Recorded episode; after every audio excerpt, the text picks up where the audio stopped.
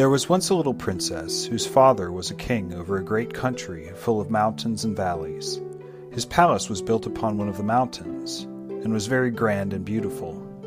The princess, whose name was Irene, was born there, but she was sent soon after her birth, because her mother was not very strong, to be brought up by country people in a large house, half castle, half farmhouse, on the side of another mountain, about halfway between its base and its peak. The princess was a sweet little creature, and at the time my story begins was about eight years old, I think, but she got older very fast.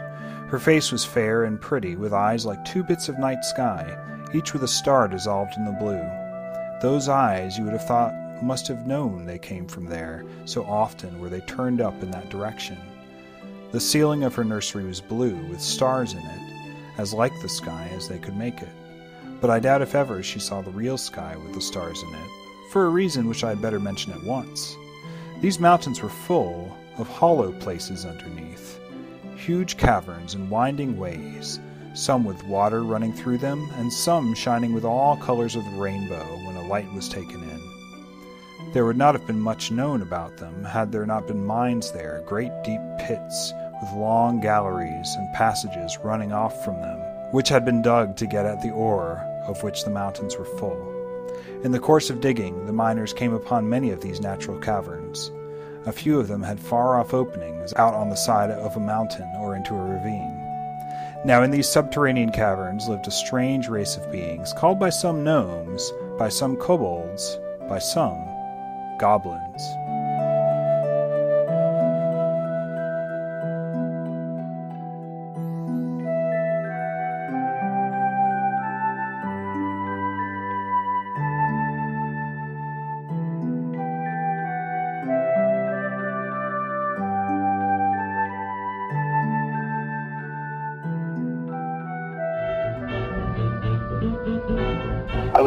Out last time that the Christian life is simply a process of having your natural self changed into a Christ self.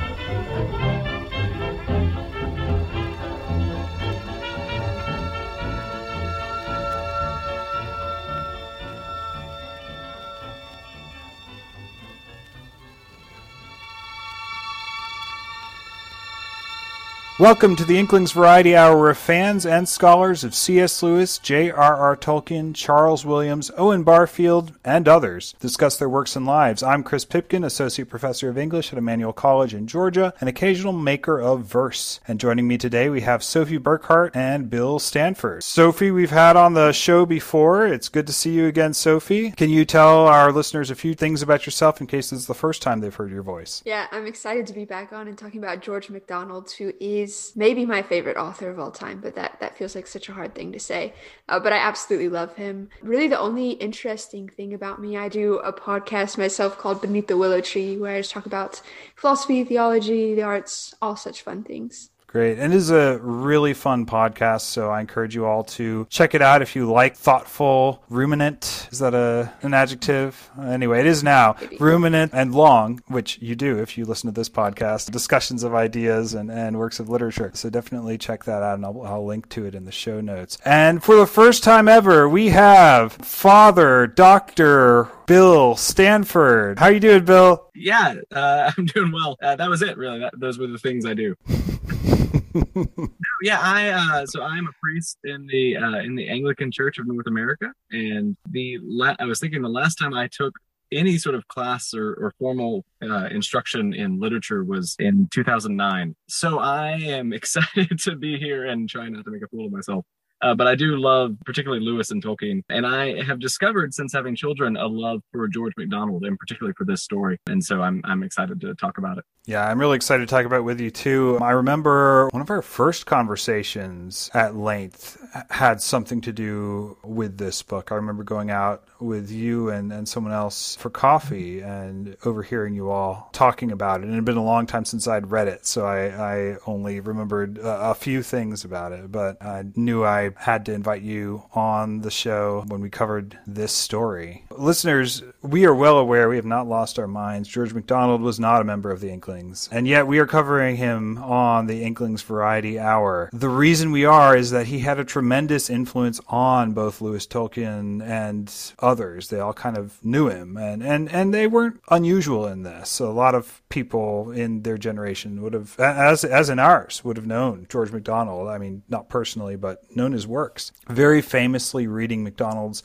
Phantastes was what, quote unquote, baptized the imagination of young Jack Lewis well before his conversion to Christianity. Despite this, The Princess and the Goblin is probably MacDonald's best known work, and it's, in my opinion, a lot more accessible. Princess and the Goblin was published in book form in 1872 after being published as a serial in a children's magazine called Good Words for the Young, beginning in November of 1870. It was not only known and well regarded by the Inklings, but it's been generally influential. Uh, class really just behind like works like Alice in Wonderland, which by the way was written by Lewis Carroll, who was a friend of MacDonald. This is a very well known children's story. It's been adapted. It's had both through Lewis and Tolkien, and even without their help, had tremendous impact on fantasy literature in general. I'd love to hear, Sophie, you're talking about how important MacDonald has been to you. Can you give us any kind of sense of his biography at all? It's fine if you can. I'm putting you on the spot. No, I totally got this. I actually made a presentation once for my family on George MacDonald, so yes. I pulled up ahead of time so I could uh, that see is my awesome. bullet points of his biography. So, so before we get to George MacDonald, you make presentations for your family? Oh, well, not often. You what? I said, I'm so glad I'm not the only one. Yes. oh, yes. I was having a conversation with my aunt, and I was like, you know what? Let me just make you a presentation. So that's what. That happened. is awesome. That is awesome. All right. Well, I want to hear it. I'm excited. Okay, this is just bullet pointed, so it's nothing fancy. But uh, he lived from 1824 to 1905. He was born in Huntly, Aberdeenshire. And what I think is really interesting, he sort of had this double background of his father, who was more of a Celtic Christian, and his grandmother, who was really strong Calvinist. And you sort of, from what I've read, I haven't read many of his real life stories, but I've heard that sort of the tension between those is more common in those stories. Sort of what it was like to grow up with a grandmother like that. He was a minister in Arundel in England, but he resigned after two years. A little bit of controversy throughout his life with some of his theology, which I think his theology is fascinating. I read a book called Baptized Imagination by Kerry Dearborn on it, which is quite good. His literary career began in 1855 with poetry, but he didn't publish his first novel until 1863. He had 11 children, and I know that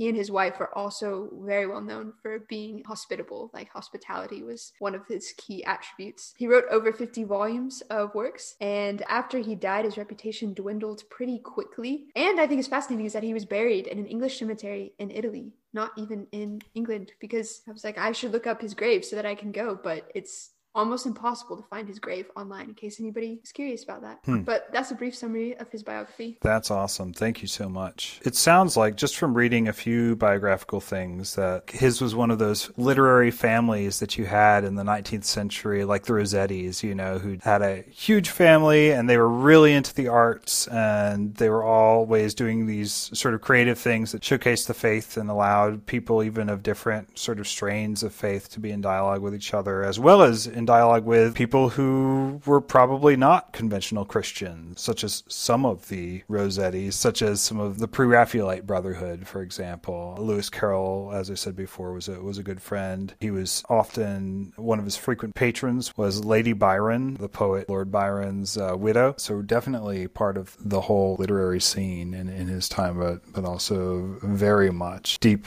committed Christian intent on living out his his faith.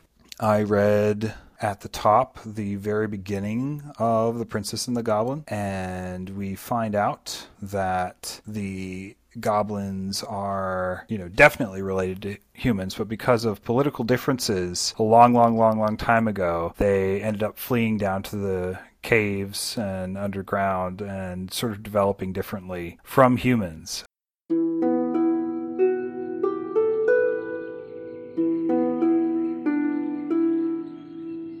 There was a legend current in the country that at one time they lived above ground and were very like other people. But for some reason or other, concerning which there were different legendary theories, the king had laid what they thought too severe taxes upon them, or had required observances of them they did not like, or had begun to treat them with more severity in some way or other and impose stricter laws. And the consequence was that they had all disappeared from the face of the country. According to the legend, however, instead of going to some other country, they had all taken refuge in the subterranean caverns, whence they never came out but at night, and then seldom showed themselves in any numbers and never to many people at once.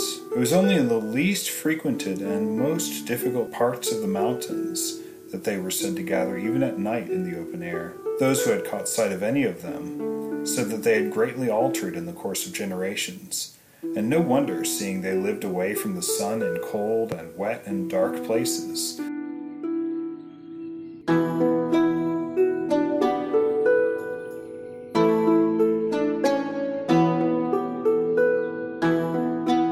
Interesting. I was just looking at the dates and think, thinking about when he published this. You know, an Origin of Species would have been published just what, like maybe a decade beforehand. And it's interesting to think about how, like in the U.S., Origin of Species, we were kind of busy right in the like 1850s and 1860s, and uh, so it, it, takes a while for Origin of Species to really like hit. Um, but in Europe, it would have had a much bigger impact much sooner. And and it's interesting to me that he begins the story with a story about the evolution of these goblins. You know, and I, and I don't know how much. I mean, there's some sort of he's giving some biological details detail there or some mechanisms there that it would have i don't know. I don't know if other authors before origin of species would have written that kind of description for why these sort of this kind of deviant race comes into existence. What it reminded me of was the morlocks in the time machine. And i wonder if hg wells didn't get the idea partially from or maybe maybe it was just something that was in the water in the late 19th century but uh, you know time machines published a good two decades plus after after the Princess and the Goblin. And in the Time Machine, you have this subterranean race of Morlocks and this race living above ground, which are like the two forks that humanity split into. You know, the difference being that in the H.G. Wells, they're both quite different from humanity, right? Um, and in this,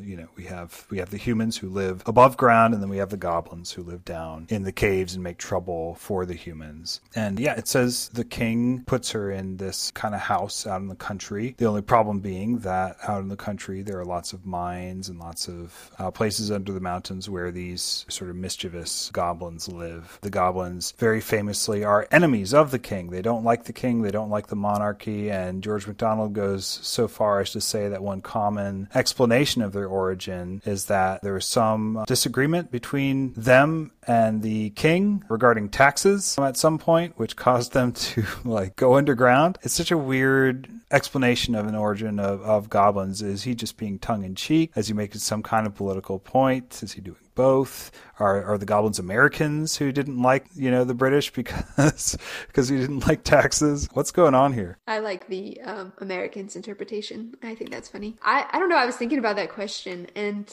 it feels like maybe it's just a funny way of explaining goblins the goblins origin you know like comparing it to hg wells hg wells always feels very politically motivated or he always has lots of thoughts behind why he's doing those things uh, but this to me just it feels so ridiculous that they would just go underground because of taxes. I don't know. Eh, but maybe that also kind of sets it up. There's already some sort of relationship between them and the king because those sorts of eh, not power struggles, but you have two different monarchies that kind of come into play near the end of the story of the Goblin King versus the princess and that sort of thing. So maybe it's just sort of already setting up in your mind that there's going to be this connection between these two worlds than if they were just random monsters living under the mountains. There needs to be a reason set out why the princess particularly should be afraid of the goblins, why why they might have malign intentions toward her.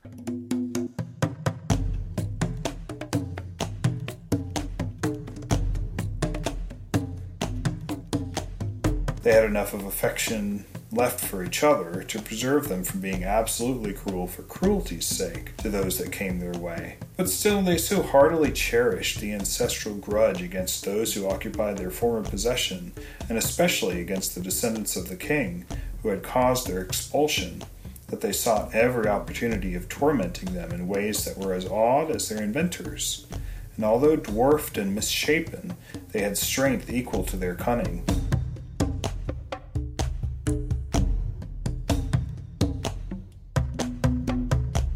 It's not terribly clear what exactly they are. And goblins, like dwarves, like elves, like all these little subterranean creatures, were not really that distinct from each other. Gnomes as well, right? Even in MacDonald's time, you know, he there are places where he calls the goblins gnomes, for example. It's kind of understood that these are just all different words for like weird little mischievous beings that are hard to pin down. And it's not really until Tolkien and his followers in the 20th century that you get this really clear delineation between like elves are this way and dwarves are this way and goblins are that way and but yeah in, in MacDonald's time they are pretty close to interchangeable although probably they would have understood something different you know when you said the word fairies than when you said the word goblins. I expect one of the stories that MacDonald is drawing on has to do with you know, stories of miners who would be mining maybe late at night and would hear another tap, tap, tap, tap, tapping, uh, would blame it on some sort of mischievous spirit. Any other thoughts on goblins in general? Has anyone seen a goblin? Sophie,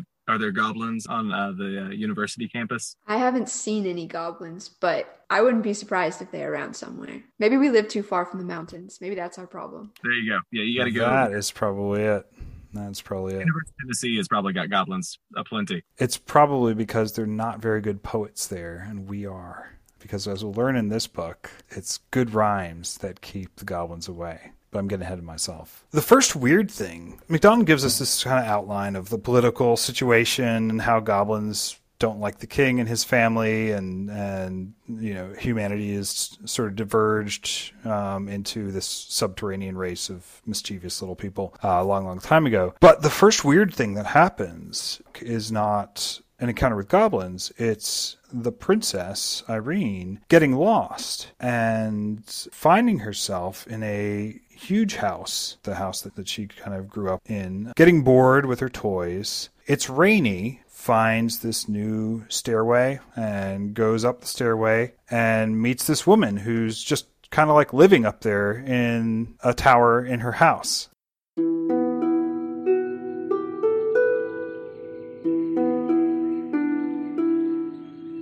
little princess wondered to see how straight and tall she was, for although she was so old, she didn't stoop a bit. She was dressed in black velvet with thick, white, heavy looking lace about it, and on the black dress her hair shone like silver. There was hardly any more furniture in the room than there might have been in that of the poorest old woman who made her bread by spinning. There was no carpet on the floor, no table anywhere, nothing but the spinning wheel and the chair beside it. When she came back, she sat down again, and without a word began her spinning once more, while Irene, who had never seen a spinning wheel, stood by her side and looked on.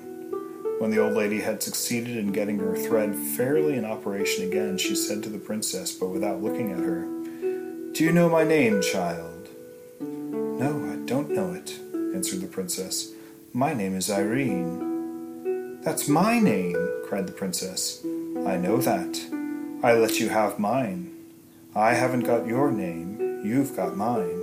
How can that be? Asked the princess, bewildered. I've always had my name. Your papa, the king, asked me if I had any objection to your having it, and of course I hadn't. I let you have it with pleasure. It was very kind of you to give me your name, and such a pretty one, said the princess. Oh, not so very kind, said the old lady. A name is one of those things one can give away and keep all the same. I have a good many such things. Wouldn't you like to know who I am, child? Yes, that I should, very much. I'm your great great grandmother, said the lady. What's that? asked the princess. I'm your father's mother's father's mother. Oh dear, I can't understand that, said the princess. I dare say not. I didn't expect you would, but that's no reason why I shouldn't say it.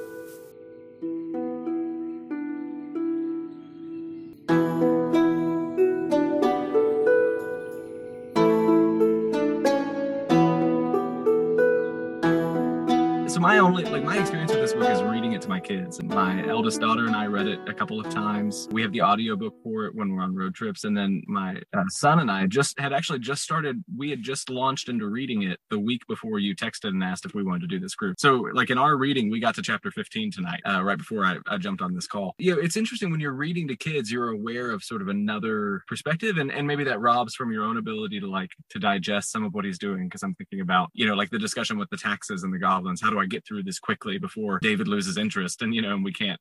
We can't. but the grandmother there, the grandmother is kind of weird. I know you wanted to get to that a little later, but that was my experience reading her is that kids don't feel like she's weird at all. Hmm. You know, like it says that she runs upstairs and there's this old woman who's sort of ageless, and the old woman's like, Yeah, come here, my sweetie. And and I'm like, kids, I want y'all to know that this is not what I want you to do in this situation. Yeah. when we get through all four of the kids, I'll let you know if things change. But two for two have said, no, this is totally normal. Um, they've just kind of gone with the flow. Yeah, that is funny. I was listening to the audio version on LibriVox with with my wife um, as we were driving back from vacation. She meets this woman who's just kind of always been living there, and she says, "I'm your big old great old grandmother. Nobody's told you about me. Nobody knows about me." For adults, that's a really odd thing to to read. But yeah, I think you're right, especially if they've read the right sort of books, right? If they're conditioned to know about things like fairy godmothers. It's it's not strange at all. I, I think you're right. There's something important about being able to read that and go with it, you know, and just take it. The, the other thing I'd say about her is that she's hard to voice if you're reading, like if you're sort of trying to lean into a little bit of a dramatic flair. Right? Yeah. The author we've got is narrated by Peter Joyce, and she is just downright creepy in his voice. you know, but then you read George MacDonald, and he starts with she's this ancient woman, but she doesn't look ancient. And, and by the way, she doesn't sound ancient. And the only way that you would know she's ancient is because her hair is silver. But all of these things sort of get unfurled as the story goes on. It gets really difficult to think like, like how am I presenting this? Absolutely. Yeah, even in the LibriVox version, uh, which is read by a guy named Andy Minter, who does an amazing job, just to like different accents. It's one of the better LibriVox books that I've that I've heard. But yeah, he can't really do the old lady's voice very. You know, it just sounds like an old lady's voice. It doesn't sound like Galadriel or something like that. You know, from Lord of the Rings or whatever else, which I imagine maybe would get closer to what it should sound like. Timeless, but also young. Yeah. Yeah.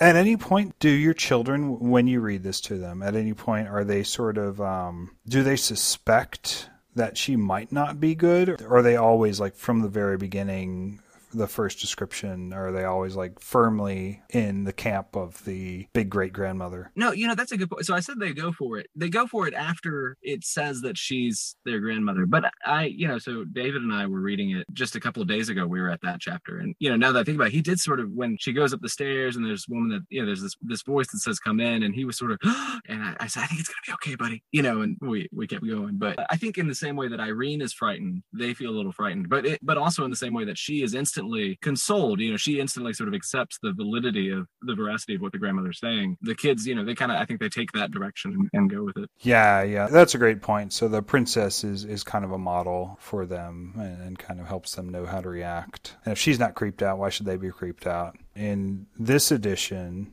when she gets up there. Uh, says, what could it be? She was rather afraid, but her curiosity was stronger than her fear, and she opened the door very gently and peeped in. What do you think she saw? A very old lady who sat spinning. And then in this edition, and I haven't seen this in any other editions, there's this long italicized part where there's this interjection, and it says, Oh, Mr. Editor, I know the story you're going to tell. It's the Sleeping Beauty, only you're spinning too and making it longer. No, indeed, it is not that story. Why should I tell one that every properly educated child knows already? More old ladies than one have sat spinning in a garret. Besides, the old lady in that story was only spinning with a spindle, and this one was spinning with a spinning wheel. Else how could the princess have heard that sweet noise through the door? Do you know the difference? Did you ever see a spindle or a spinning wheel? I dare say you never did. Well, ask your mamma to explain to you the difference. Between ourselves, however, I shouldn't wonder if she didn't know much better than you. Another thing is that this is not a fairy story, but a goblin story. And one thing more, this old lady spinning was not an old nurse, but you shall see who. I think I have now made it quite plain that this is not that lovely story of the Sleeping Beauty. It is quite a new one, I assure you, and I will try to tell it as prettily as I can. So it's this weird interjection that I haven't run up against in any of the other editions. Have have you all? Do you all have this in your editions? I have it in the. so I have like a um, on the Kindle. There's a collection of George MacDonald's works, and it's in that. That's the one not, I have. Not in the audiobook. So so there too, you're you're kind of having the child's expect- expectations sort of addressed. Of oh, I think it's this kind of story. No, no, no, it's not that. And I mean, one of the biggest differences is that this is not an old lady waiting to bamboozle someone and make them fall asleep slash die. It's, it's an old lady who has kind intentions, right? Perhaps you will wonder how the princess could tell that the old lady was an old lady when I inform you that not only was she beautiful, but her skin was smooth and white. I will tell you more. Her hair was combed back from her forehead and face and hung loose far down and all over her back. That is not much like an old lady, is it? Ah, but it was white, almost as snow, and although her face was so smooth, her eyes looked so wise that you could not have helped seeing she must be old. So yeah, uh, a really interesting, kind of arresting description, right, of someone that that really is like possibly impossible to visualize, right, um, uh, at least fully.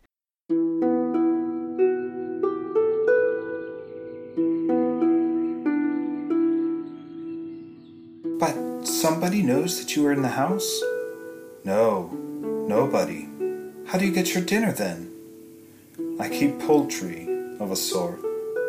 Where do you keep them? I will show you. And who makes the chicken broth for you? I never kill any of my chickens. Then I can't understand. What did you have for breakfast this morning? Oh, I had bread and milk and an egg. I dare say you eat their eggs. Yes, that's it. I eat their eggs. Is that what makes your hair so white? No, my dear, it's old age. I am very old. I thought so. Are you fifty? Yes, more than that. Are you a hundred? Yes, more than that. I am too old for you to guess. Come and see my chickens. Again she stopped her spinning. She rose, took the princess by the hand, led her out of the room, and opened the door opposite the stair. The princess expected to see a lot of hens and chickens, but instead of that, she saw the blue sky first and then the roofs of the house with a multitude of the loveliest pigeons, mostly white but of all colors, walking about making bows to each other and talking a language she could not understand. She clapped her hands with delight, and up rose such a flapping of wings that she in her turn was startled. You have frightened my poultry, said the old lady, smiling. And they frightened me, said the princess, smiling too.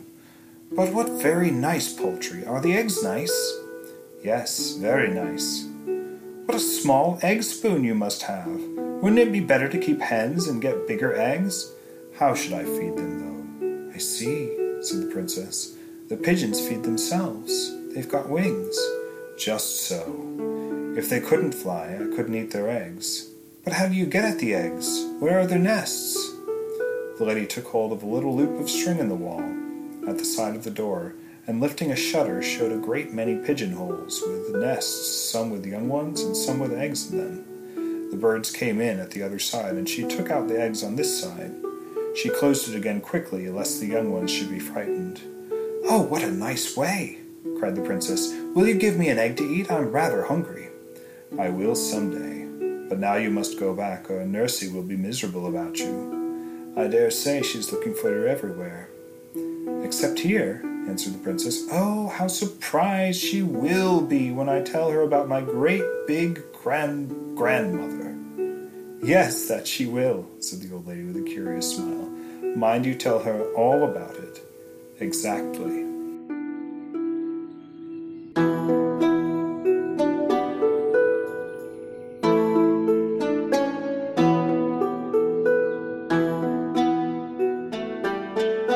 Sophie, you were going to say something, I think. I really love, obviously, the great great grandmother, however many great she is. And I think it's really significant that her hair, I think her hair is first described as silver, I think, when Irene is describing it to Lootie. But there's all these connections always of silvery moonlight continually just surrounding her, which I feel like in pretty much all of George MacDonald's stories, moonlight is good. It's protective. It's uh, like that. And Lilith, the monsters go away when the moon is shining upon yeah, them. A little bit um, different from. Uh Charles Williams' stories, um, yes. like in, in Descent into Hell, into Hell, old slash young women associated with Moonlight were not good, but in in this very very much good. Yeah, that that was a really odd thing, a really interesting uh, parallel slash not parallel. So the old woman says Nursey doesn't know. She never saw me. Nobody knows them in this house. And oh, by the way, the way I'm able to live, even though nobody knows them in this house, is I eat pigeons' eggs. Part of the reason that I have this sort of like moon lamp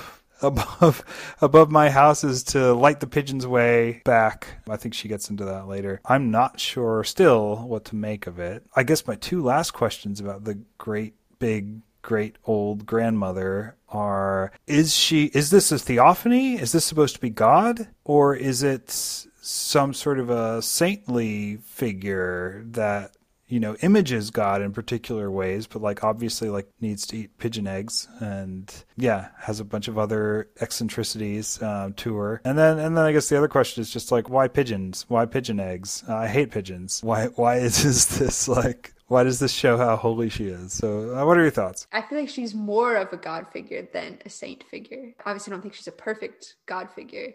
Although I guess she could be, you know, fleshly in the same way that Jesus had to eat food. She eats the pigeon eggs. Uh, I don't understand the pigeons either. I, I, mean, I guess pigeons are messengers, so I, I assume that's why she has them to some regard and uh, maybe it's just a fun, quirky thing. I feel like if I was MacDonald and I was writing a story for children, I'd be like, well, what would be hilarious? Pigeon eggs, you know? Yeah. Who knows? That could have been um, part of the inspiration. But just there are so many moments like the fact people, adults tend to miss her. And it's not just adults. I mean, other people will not see her later.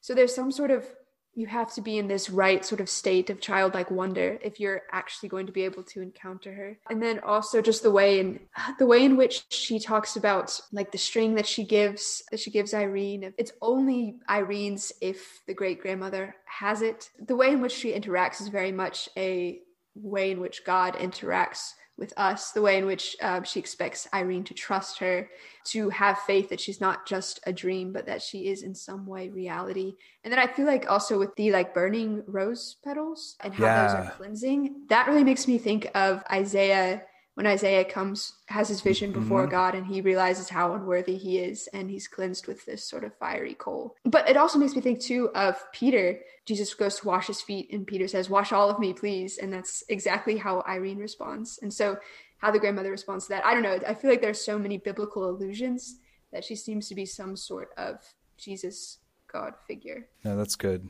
I wonder if she's. I, I, so I came up with this like ten minutes ago. Uh, so obviously it's the right answer. But I wonder if she's the church hmm. uh, because she doesn't. The, the thing for me that's always been confusing about her is that she is not self sufficient. Like she's not. um Yes, she's clearly the guiding force. She clearly has this uh, this wisdom and this insight into what's happening, but she's constantly dependent on the pigeons. On you know, she she talks about like if the light goes out, then you're not going to see me, if, and things like that. And so it, it kind of, I mean, I don't know, you know, and then there's all this talk about she's wearing blue all the time. And for a moment, I was like, wait, is this hmm. Mary? Um, but there's a line in, I think it's in chapter 15. I, I, could be wrong about that, but they're talking about how old she is. And at first, I was thinking, oh, she's infinitely old. And then she says, maybe when I'm 2000, then I'll do this. yeah. That. Okay, so she's like she's fed by these dove-like creatures. She's dependent upon this light that has this other source. She can feel fear, but she also has this sort of gives Irene her guidance. I don't know. Maybe she's the church. Yeah, that's the best theory I've I've heard. Although I don't know why the church eats pigeons or pigeon eggs, not pigeons. Um, you know, on Sunday I'm going to preach on that. Actually, I'm glad you brought that up. We're going to explain about about eating pigeon eggs. That sounds great. I'll definitely have to make that one. Yeah, that's the best idea of the grandmother being the church. That's that's really the best explanation I've I've heard for it. So I think you're probably onto something there. Though obviously we're also in danger of making it too allegorical or, or, or whatever. But yeah, I think I think that's a that's a that's a really good point. So I've got a question about that actually, since I've yeah. got the two of you here, uh, and y'all are, are both more learned in this kind of thing than I am. Uh, how do you about like Sophie made a reference to like if I'm telling a story to kids, I'm gonna have jokes, and and it seems like MacDonald's has got he's got jokes in there. Yeah. Where's the like? I never know with this story in particular where the line is on like, hey, you're saying something meaningful, or oh, you're just like being sort of flippant and silly. Maybe it's sort of a theophany or something. This figure that's got this grandeur to her, and so you're tempted to like start trying to read in like, hey, what's he really saying? And then they have this conversation about like, hey, how do you get the eggs from the pigeon? Oh, well, I've got this little flap right here, and you just pull the string, you know. And and then it makes me start thinking, I, well, maybe that is what you were saying. It makes me start thinking, oh, did I read too much into this? Like, maybe this is just a silly story. I don't, yeah, I don't know. I feel like part of it is that whatever MacDonald writes, he's just sort of always, I don't like, he's so deeply soaked in theology and in his relationship with Christ that I feel like it just bleeds through even when you're being silly. So, of course, like those deep, meaningful moments are going to come out. I don't know, the way I think about it, I guess I even have a hard time grappling with it as a problem. It just feels natural to me. Um, which is just just different, I guess. But I I suppose you're sort of weaving all of these pieces of symbolism um, together. And I don't think he ever intends for anything to be a one to one allegory, which is maybe when it can feel frustrating. But I also I do find it interesting. I read this essay once that was talking about how literature helps us with properly hoping for the eschaton it's like the final end of things and the way of which literature sort of sets it up that you see this fulfillment of your hopes but because it's literature you recognize that it's not the completion and so you don't expect to find the completion right here and right now. So I don't know if sometimes even weaving together less serious things helps you see things and be hopeful, but also draws the line so that you don't start, you know, worshiping these, not that you'd actually worship a character in a book, but so that you don't go, oh, this is a one for one God character. I don't know if any of that makes sense, but I feel like it's just like a constant push and pull sort of of back and forth as you read it. It almost recognizes the limitedness of of what you're able to accomplish here. You know, the story isn't. It's got some some ability to point to the truth, but there's a limit to how much you know you can accomplish in a, in a story as well. Yeah, I mean, I think also you know there's there's the um, what is it called? Scandal of the particular. The idea that God invests himself into weird, eccentric people right? And whether it's uh, the ancient Israelites, you know, who had to do everything like a particular way that is weird in the way that like maybe eating pigeon's eggs is weird, right? Or or the the twelve disciples, or various ways that the church has found itself looking for the last two thousand years. There's an eccentricity to a lot of this, and I think if we're looking for something that is merely sublime, then perhaps we're missing something that is incarnate in a way that risks awkwardness. Because a lot of the things Christians have done throughout the past 2,000 years are weird right? In much the way that a lot of the things the big great old grandmother does are, are weird. Yeah. Particularity to the grandmother. And and and like you said, Bill, kind of a, a humor to her that's potentially a stumbling block to someone who's just looking for something like very very romantic and take you out of yourself in some sort of sublime way. Of course, she's not as eccentric as the goblins are, and we should probably talk about the goblins and Curdie. The next adventure that Irene has. She's out with her nurse, and it's after she and her nurse Lootie have had this big fight because Lootie doesn't believe that there's an old lady living way upstairs that nobody's seen, and so they get in a, they get in a fight about it. Finally, she realizes that Lootie can't help it, that Lootie the nurse can't really believe in the big great old grandmother, and they make up. And they're out one day, they fall asleep, and uh, and they wake up when it's almost night, um, and Lootie gets really scared because she knows that it is very much against the rules to keep Irene out that late because the goblins, of course, come out at night and they are special enemies of the king.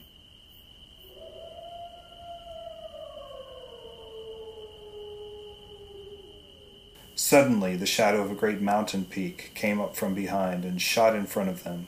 When the nurse saw it, she started and shook and tremulously grasping the hand of the princess, turned and began to run down the hill. What's all the haste, Nursey? asked Irene, running alongside of her. We must not be out a moment longer. But we can't help being out a good many moments longer. It was too true. The nurse almost cried. They were much too far from home. It was against express orders to be out with the princess one moment after the sun was down, and they were nearly a mile up the mountain. His Majesty, Irene's papa, were to hear of it, Lootie would certainly be dismissed, and to leave the princess would break her heart. It was no wonder she ran, but Irene was not in the least frightened, not knowing anything to be frightened at. She kept on chattering as well as she could, but it was not easy.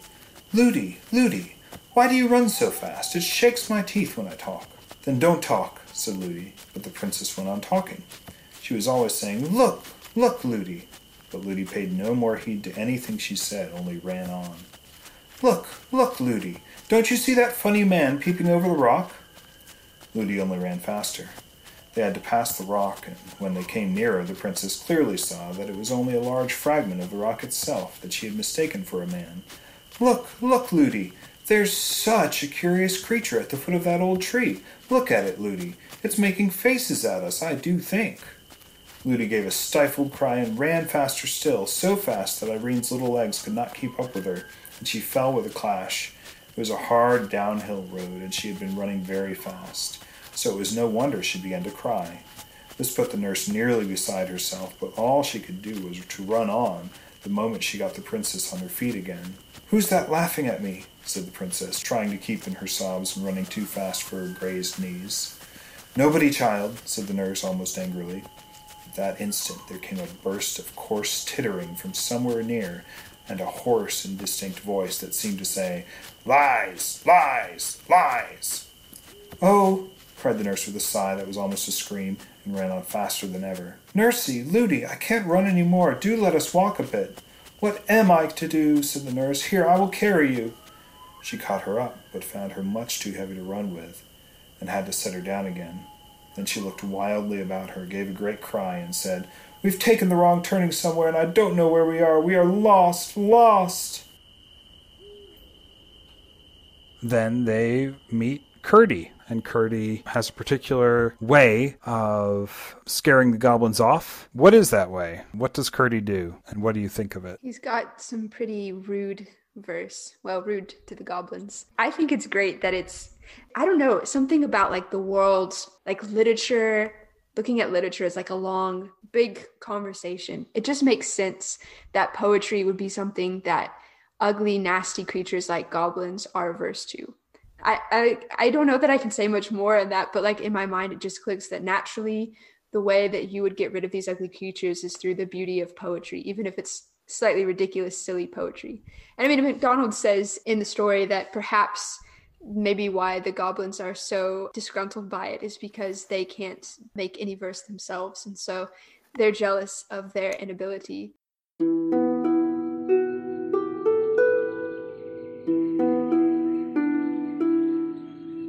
The greater number of the miners were afraid of the goblins, for there were strange stories well known amongst them of the treatment some had received whom the goblins had surprised at their work during the night.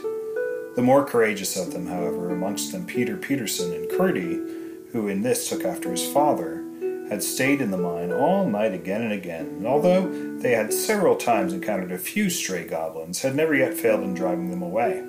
As I have indicated already, the chief defense against them was verse, for they hated verse of every kind, and some kinds they could not endure at all. I suspect they could not make any themselves, and that was why they disliked it so much.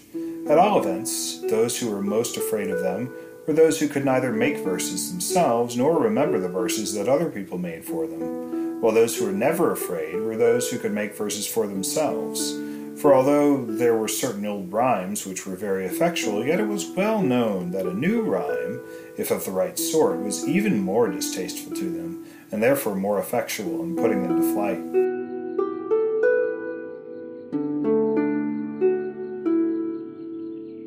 And I feel like you know they've got lots of weird like jealousies, differences between them and and the humans. Like they ridicule humans for having toes, and so you just sort of see all those differences play out in the humorous ways. I think you're totally right, Sophie. The symbolic meaning of this totally works, right? That when people exercise their making function, it drives the chaos away. Chaos is personified in this story by goblins on the level of the narrative. I'm not sure why like your like anger that you can't make verse yourself would be great enough that you'd abandon your like aims to kidnap this girl, but you know, it's it's fun. But yeah, just as Irene has kind of been climbing up to meet this old queen, and have these kind of adventures with this great old grandmother, Curdie, we find through the course of the story, is uh, making his way down as a miner at night as well into the depths of the earth. And that's where he overhears that the goblins have this plan for getting back at the humans.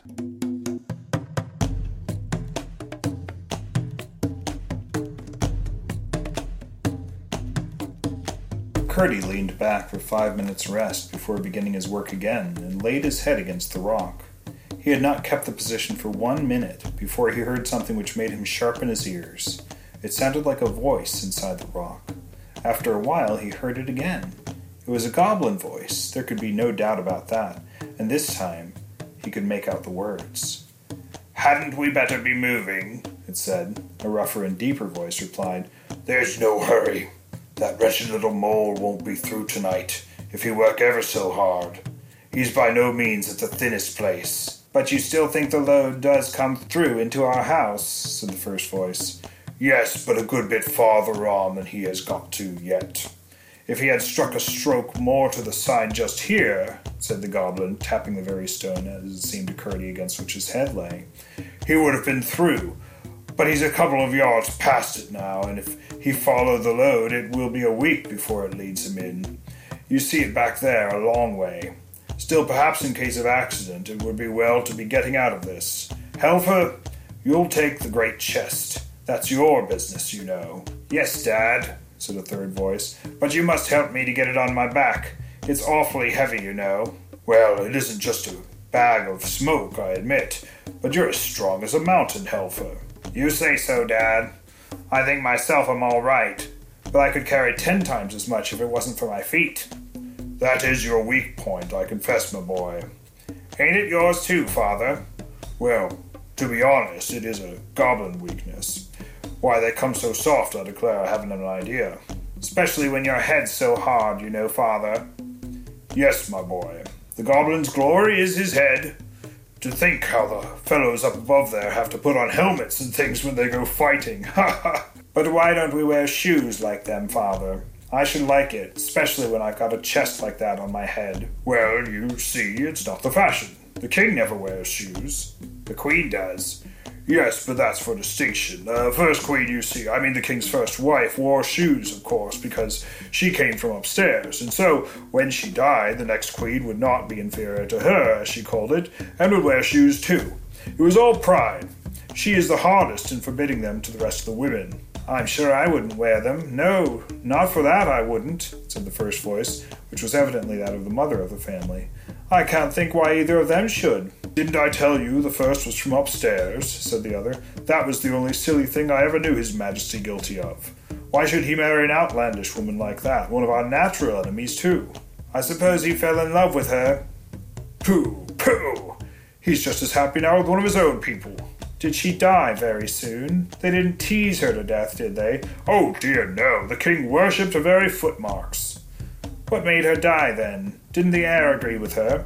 She died when the young prince was born. How silly of her. We never do that. It must have been because she wore shoes.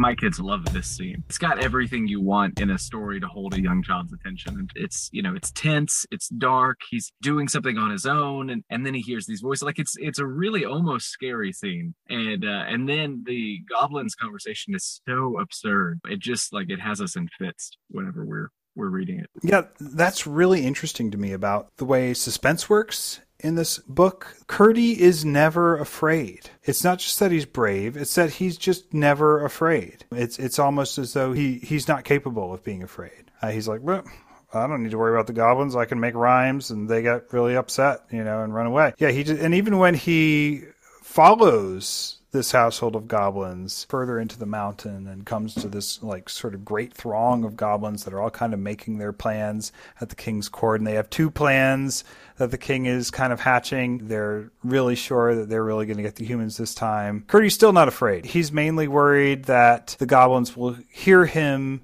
and then they'll realize that the humans are onto their plan, so they're not going to try that plan. The kind of undercutting of the suspense and the scariness of the goblins with this humor, right? And the way that the goblins talk to each other is just ridiculous. It's just it's completely absurd. Um, there's an element in it in Tolkien's goblins later on who are like pretty darn near directly adapted from these goblins, but Tolkien, I think, manages to make them ridiculous and scary in a in a way that keeps them pretty scary. Where where these goblins, like the minute they start talking, you're like, okay, these are buffoons. This is this is kind of ridiculous.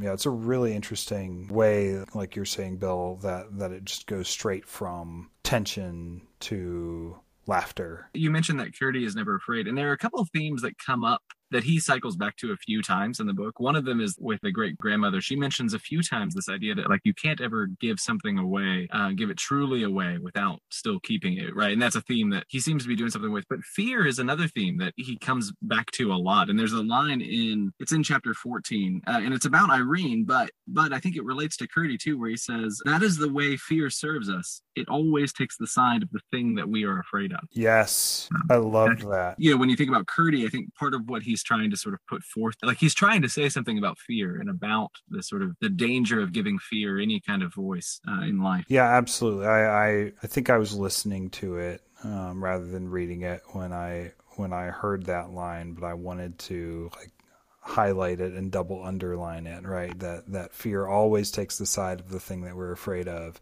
because there's one thing that maybe we could stand to be reminded of in this moment in our discourse. It's that, that fear does not make us powerful. Fear makes the thing feared seem powerful. Uh, and he just kind of drops it in there, like, oh, by the way, here's a mm-hmm. little nugget of nugget of wisdom for you because I'm George MacDonald. The dialogue between the goblins is just wonderful. It is anticlimactic because you're expecting something really creepy and you get this household of morons and then a whole like country of morons but the humor, I think, like you're saying, manages to make up for the for the fact that it's not too suspenseful anymore. You know, these guys aren't really going to manage anything, especially since the princess has the big, great old grandmother on her side. It's not really a story about evil. I think there are stories about evil. You know, there's stories about sort of standing against like the darkness or whatever. But his story, it's almost sort of preparatory for that kind of story. This is a story about how to act when things feel scary, so that when you get to a situation where something really is evil, now you know what to do. So the villain doesn't have to be that bad. It's about sort of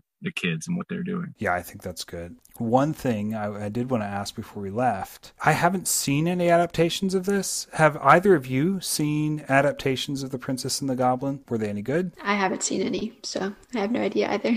I know there was a movie in 1992, but it came out like the same month as The Lion King.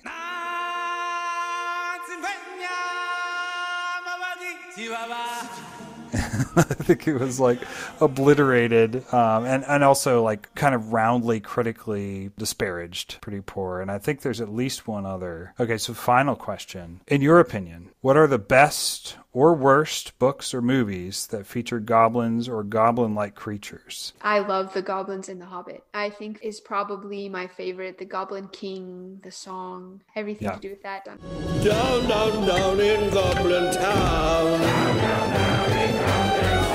Did you notice that the song in The Hobbit is like weirdly reminiscent of Curdie's song here, like the Goblin song, is it's very close to the same kind of rhythm. Down, down, down Maybe that was Tolkien critiquing MacDonald's poetry or something that he gives the goblins bad poetry. I don't know. yeah, it's possible. It's it possible. Is interesting. Yeah, it's odd. Bill, can you think of any any other depictions of goblins in uh, in movies or books? I'm with Sophie. I mean, there was a moment there where I was like, "Do I even know what a goblin is? What are we? What are we talking about?" Yeah, and all that's coming up is like Lord of the Rings, which is, I mean, you asked, you know, the best. It, know, as far as film and books, in my mind, it's probably the best thing out there. Yeah, yeah. It seems it seems to me like in the 1980s, uh, particularly in the movie Labyrinth, goblins had kind of a kind of a renaissance. They sort of had their moment. So you have all these little these little creatures succeeding and kidnapping a baby in the movie Labyrinth. And one of the most innovative forces in modern entertainment, David Bowie. the world of Labyrinth. You could count things like like Fraggles from Fraggle Rock.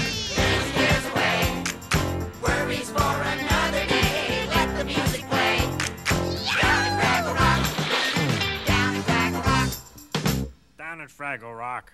But what's the movie with like was like those little creatures that if they get water on them they turn into these like monsters? Yeah, gremlins. Gremlins. And probably the most important thing, don't ever feed him after midnight.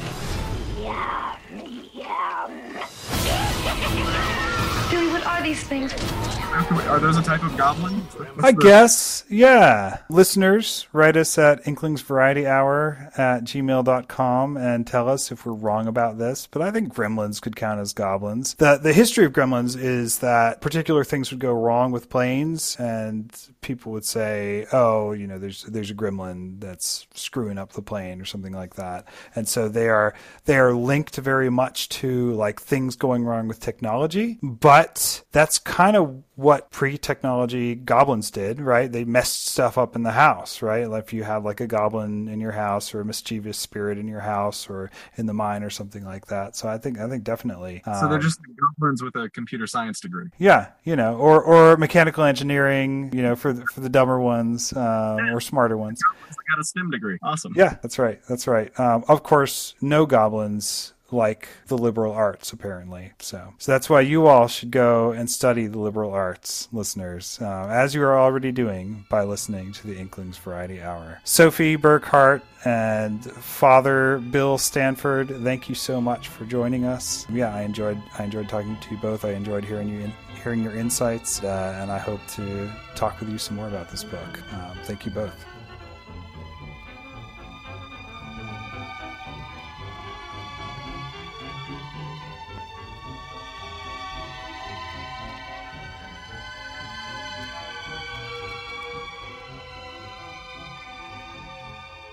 All blessed encounter full of joy, unscheduled on the Gießen plan, with here an addict of Tolkien, there a Charles Williams fan.